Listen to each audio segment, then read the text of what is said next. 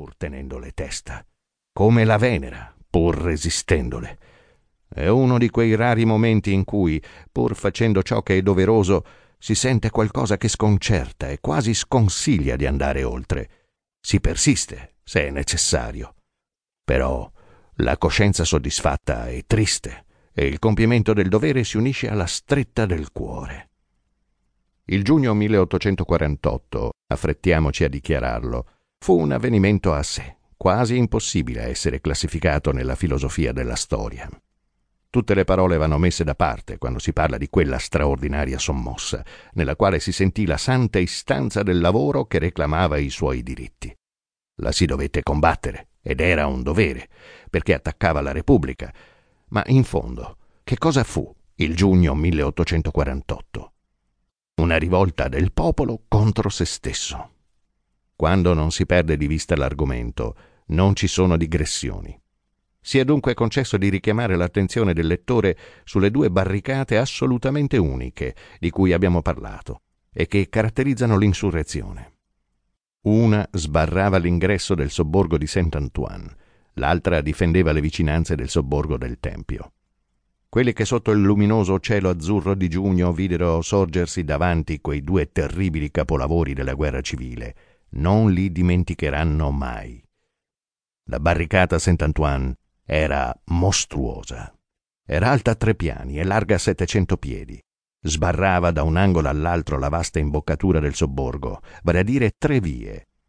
Franosa, frastagliata, dentellata, seghettata, scanalata da un'immensa fenditura, rafforzata da contrafforti che erano altrettanti bastioni, con delle punte qua e là, potentemente addossata ai due grandi promontori di case del sobborgo, essa sorgeva come una costruzione ciclopica in fondo alla formidabile piazza che ha visto il 14 luglio. Altre 19 barricate erano disposte nelle vie dietro quella barricata madre, la cui sola vista faceva capire che nel sobborgo l'immensa sofferenza era arrivata al punto estremo in cui un'angoscia sta per diventare una catastrofe. Di che era fatta quella barricata? Delle macerie di tre case a sei piani, demolite apposta, dicevano alcuni. Del prodigio di tutte le collere, dicevano gli altri Aveva il deplorevole aspetto di tutte le costruzioni dell'odio. La rovina. Si poteva chiedere chi ha costruito questo e si poteva chiedere pure chi ha distrutto questo. Era l'improvvisazione della rivolta. Guarda, quella imposta, quel cancello, quel tavolato, quello stipite, quel caldano rotto, quella marmita fessa. Date tutto, buttate tutto, spingete, rotolate, abbattete, smantellate, sconvolgete, rovesciate tutto. Era la collaborazione della pietra, della lastra, della trave, della sbarra di ferro, del cencio, del vetro infranto, della sedia spagliata, del torso di cavolo, dello strofinaccio, dello straccio e della maledizione. Era il grandioso e il meschino. Era l'abisso parodiato dalla confusione. Era la massa accanto all'atomo, il pezzo di muro divelto e la scodella infranta. Una minacciosa fratellanza di tutti i rottami. Sisifo vi aveva gettato la sua roccia, Giobbe il suo coccio.